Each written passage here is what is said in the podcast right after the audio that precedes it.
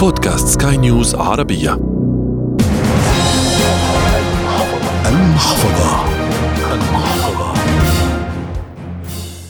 هدايا العطلة حيرة كبيرة ومصروف أكبر وملاحقة لأذواق قد تتغير وقناعة عند كثيرين أنك مهما جلبت هدايا لن تنال الإعجاب الكامل مهما حاولت. والميزانية في النهاية ستتضعضع. حلقة جديدة من المحفظة تأتيكم عبر منصة بودكاست سكاي نيوز عربية على أبل جوجل سبوتيفاي أنغامي والعديد من المنصات الأخرى. في إعدادها وتقديمها أحمد الآغا ومن الإخراج الإذاعي غسان أبو مريم. بما أن هي عادة إلى حد ما شبه سنوية فأعتقد بيكون في آه، ميزانية كاملة وعالية في نفس الوقت لهدايا الأقارب.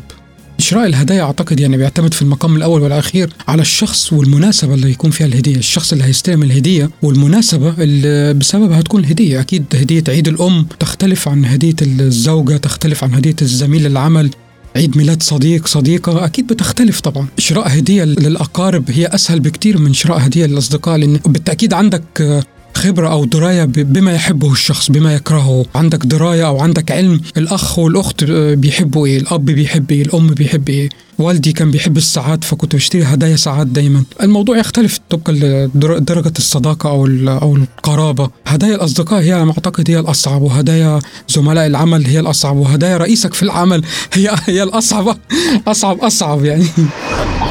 نستشف من كلام أسامة أن هدية المدير هي أهم الهدايا. لكن الأهم أن تعجبه وإلا ستقع في ورطة. على العموم الهدية قيمتها المعنوية كبيرة جدا على الشخص الذي يتلقاها. لكن في بعض الأحيان تكون عبئا على الشخص المشتري خاصة إذا كان مغتربا. فعند إجازته عليه أن يعود لأصدقائه وعائلته محملا بالهدايا التي يأمل أن تعجب الجميع. لكن يبدو أن الأغلب لن تعجبه الهدايا عندما يكون الشخص أنفق مالا لا داعي له خاصة إذا كان القياس مختلفا والذوق أيضا فيرى البعض أن الهدية النقدية أسلم الطرق. أنا بدي أحكي لك أنا جيت من تايلاند كنت في تايلاند هناك فقبل ما أسافر رحت بضعت على أساس أجيب للأطفال عندي وهيك. الصراحه جبت وعملت حساب العمر والحجم. بس آه، أنا متأكد إنه مش حيطلعوا مقاس مقاس الأطفال أو خايف إنه الزوج ما يعجبهمش. طبعا ممكن تخسر كل المصاري اللي دفعتها أخسر كل المصاري؟ لا لا ما ظنيت. لا أكيد في شيء راح ينقبل أكيد في شيء راح يدبروه هم بمعرفتهم يعني. بس في النهاية بتضل هدية. طيب يعني. لما تنزل مثلا على بلدك تجيب للأهل المقربين والأصحاب. طيب أنا في بلدي شيء ثاني في بلدي لما أنزل بحب أعطي نقدي. عشان ظروف البلد والظروف اللي هم عايشين بما أنهم بما إني فلسطيني بنزل على فلسطين في قطاع غزة يعني. فأكيد الوضع الاقتصادي صعب وهيك فبحاول إنه ما أشتري إشي عيني أعطيهم إشي نقدي هم يدبروا أمورهم فيه بكون أفضل. البعض يشعر بعبء ثقيل ماديا مقابل شراء الهدايا فالمبلغ الذي يخصص لها ليس بالهين. لكن هناك بعض النصائح من الممكن أن تخفف الحمل قليلا. كشراء الهدايا على دفعات مثلا إذا كانت الإجازة في الصيف ابدأ بشراء الهدايا منذ بداية العام وتابع التخفيضات الموسمية التي تحصل وأيضا تابع العروض على الإنترنت من المحلات التي تود شراء الهدايا منها. اذهب حيث محلات التصفية التي تبيع البضائع الجيدة بأسعار قليلة. ولا خجل من سؤال الشخص الذي تود إهداءه عما يفضل فالحرج الأكبر هو خسارة الهدية وثمنها في الوقت نفسه. وتذكر دائما أن الهدية ليست بثمنها وإنما الذكرى هي التي ستبقى. والله دائما يعني أنا أحاول أني أرتب ميزانيتي بحيث أن يوم تكون في رحلات خصوصا لدول أول مرة أزورها تكون مثلا في احتياجات بالنسبة لأهلي ممكن أحصلها في هذا المكان. دائما أحط ميزانية خاصة في هذا المشروع أخذ لهم بعض الهدايا المميزة من هذا البلد. أشياء ممكن أتذكرها بزيارتي لهذا المكان في التوقيت اللي أنا أكون موجود فيه خصوصا إذا كانت مناسبة. يعني بعض الأحيان تكون مثلا كأس العالم على سبيل المثال أنت تكون في بلد معين فتجيب مثلا شيء خاص بهالذكرى.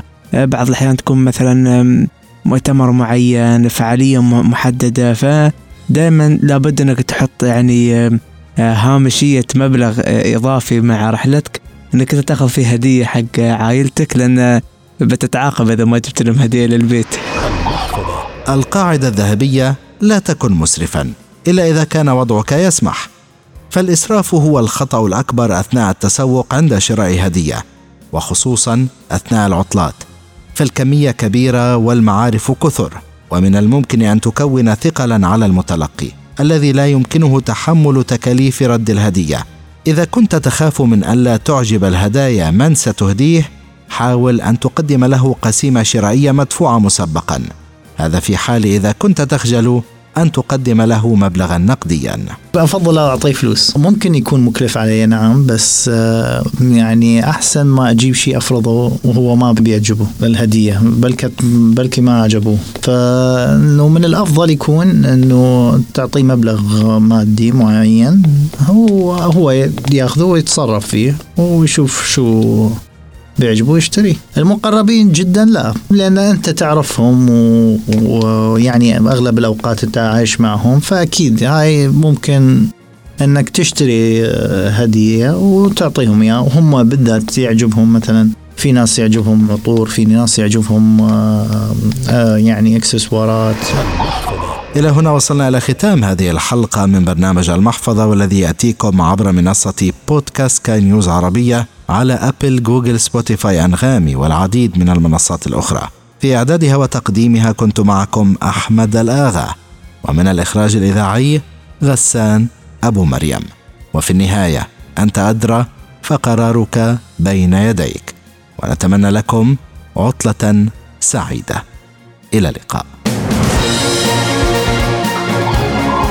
المحفظة.